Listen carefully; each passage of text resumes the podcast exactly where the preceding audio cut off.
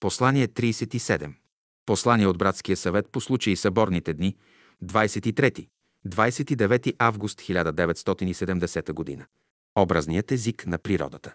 В начало бе Словото, и Словото бе у Бога, и Словото бе Бог. Йоанн, глава 1, стих 1. Формите на живота. Растения, животни, човеци.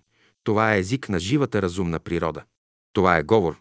Един велик разумен свят говори чрез тях. Като изучава този език, човек расте, придобива знание, изработва си виждане. Съвременната наука е дошла до единството на живота и до последователността в развитието на органическия мир. Но тя не разглежда органическите форми като език на един разумен свят, който се изявява чрез тях. Духовните хора имат друго виждане. Те долавят скрития живот в тези форми, разчитат този жив език. Добре е човек да знае преводите, които те правят. Какво внасят цветята в нашия свят? Какво строи от тях? Цветята са говор. Погледнете тази розичка или това карамфилче. Те имат израз. Вижте формите, живите краски, вдъхнете аромата, вглъбете се в себе си, анализирайте този сложен комплекс и ще почувствате разумния свят, който стои зад тях. Чрез тези форми той ни говори. Наблюдавали ли сте как зрее един плод, как се налива гроздето с сок и житото с хляб? Какви сложни процеси стават? Тук има ръководство, един невидим разумен свят отговаря на нашите нужди, изисквания, вкус. С колко любов и грижи сме заобиколени. Чрез цветята и плодовете човек се свързва с този свят. Любовта създаде световете и вложи живот в тях. Във всемира има едно велико единство. Където и да насочи погледа си, човек се среща с великия разумен свят. Той работи за нас с любов. Любовта обгръща времето и пространството, обединява всички светове в едно велико цяло. Вселената не е мъртва. Тя е жива, един велик разумен свят я устройва. Няма по-хубаво нещо от това, човек да изучава образния език на природата. Какви чудеса разкрива той пред нас, каква мъдрост. Живите организми представляват разрешени задачи на разумни същества, които се учат в висшите духовни школи. Странни са тези форми на живота. Може би далечни човечества се проектират чрез тези форми в нашия свят. Тук те споделят своя опит, онова, което са постигнали. Великият единен живот пулсира във всички тях. Една мисъл, една любов ги обединява. Тя е като кръвта в живия организъм, която го храни, изгражда и пази. Тази малка птичка, грациозна и подвижна, е черното кошче с жълтата човка, голям певец и артист, и какъв чист и невинен поглед има. Кой гледа през тези очи? Навсякъде се срещаме с безкрайното разнообразие, красота и богатство на живота. Бъдещето е на новия човек, ученикът на Божествената школа. Той те първа ще изучава езика на природата. Великият разумен свят говори на този всемирен език.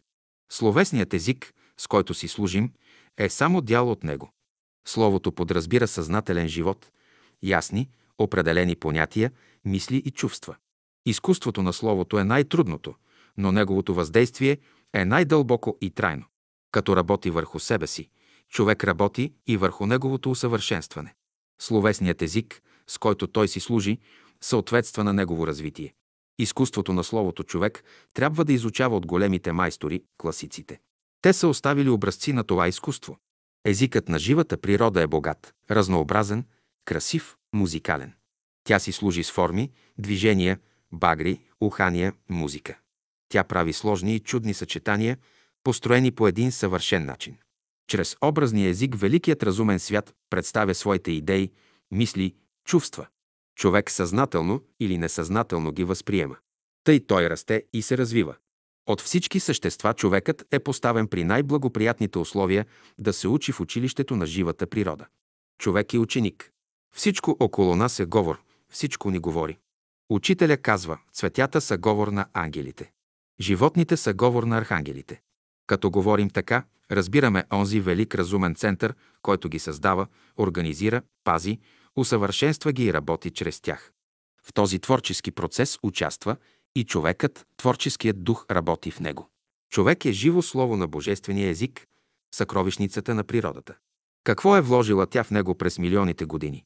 Всяка форма звучи в пространството. Тя е дума на този всемирен език. Ученикът на Божествената школа изучава образния език на природата. Разбира се, тук е нужно ръководство. Учител. Школата на учителя подготвя ученика да разбира образния език, да разчита великата жива книга, разтворена пред него. Чрез него ученикът общува с разумния свят, разбира неговия език, поддържа жива връзка с него. Ученикът на Божествената школа изучава животните и растенията като език на разумния свят. Образният език на природата е всемирен език. Той е един във всички светове. Като го изучава, човек влиза във връзка с човечествата във всемира. Съществува жива връзка между световете. Земята е място, където са си дали среща човечествата. Те говорят на този образен език. Великият разумен свят се изявява по много начини. Човек трябва да си изработи виждане за него, трябва да има реална среща с него. Разумният свят устройва живота му, подготвя условията му, направлява стъпките му, бди над него и го пази. Посветените на всички времена – пророци, мистици, учени, поети – са си служили с образния език. Четете големите и малките пророци, техните видения и сънища са образци от този свят, при това там са направени някои преводи и тълкования. Притчите са образци на този език. В тях е скрито знание и мъдрост. Когато един посветен дойде, той разчита образния език и извлича знанието, скрито в него. Народните приказки са също образци на този жив език. Повечето от тях са извлечени от древните окултни школи. В приказките посветените са скривали знанието, тъй са го запазвали. В онези времена, когато писмеността не е била популярна, знанието се е предавало чрез образи, приказки и легенди. Тъй то се е съхранявало. Когато ги е предавал, народът е притурял нещо свое, обогатявайки ги със своя опит, влагал е свои мечти и идеали. Тъй те са станали народни умотворения. Народните приказки са повече за възрастни, отколкото за деца. Учителя създаде много легенди и приказки. Той владееше в съвършенство образния език на живата природа. Невидимият свят се изявява и чрез мъртвата природа. Явленията тук не са само механични. Някои от тях са изпълнени със съдържание. Едно невидимо присъствие се чувства в тях. Един разумен свят ги направлява и говори чрез тях. Който може да чете, ще разбере какво иска той да му каже. Преди години учителя беше на сините камъни в Сливенския Балкан с група приятели при буйния извор Кушбонар. Сутринта, като се миеше, той посочи на запад три облачета и каза «Днес ще имам гости, трима души». И наистина, същата вечер пристигнаха от София трима възрастни братя, тръгнали инкогнито, никой да не ги знае. Друг път, при една екскурзия, ние имахме всички възможни пречки и в транспорта, и от времето. От вечерта заваля дъжд. Тежки облаци надвиснаха ниско над земята. Студено, кално, неприветливо. Някои от приятелите се отказаха да тръгнат в такова време. Беше оговорено да се тръгне в 3 часа сутринта, още в тъмно, за да се стигне за изгрев на върха Петров връх. Братът, който щеше да придружава учителя, въпреки дъжда се яви на време. Учителя е готов, чака го. А дъжд вали из ведро. Учителя казва на брата, погледни на изток, не се ли вижда нещо? Братът поглежда, нищо не се вижда. Учителя казва, почакай малко и влиза в стаята си. Блясва мълния. Гръм разтърсва къщата. Учителя се показва от вратата и казва, я погледни пак на изток. Братът казва, нищо не се вижда. Учителя пак влиза в стаята си. Три мълнии, една след друга, и гръм разтърсват земята. Учителя излиза и казва, я погледни пак.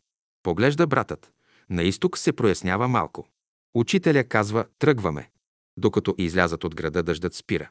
Докато стигнат върха, на изток се прояснява. Много приятели са излезли, въпреки дъжда, облаците се оттеглят на запад.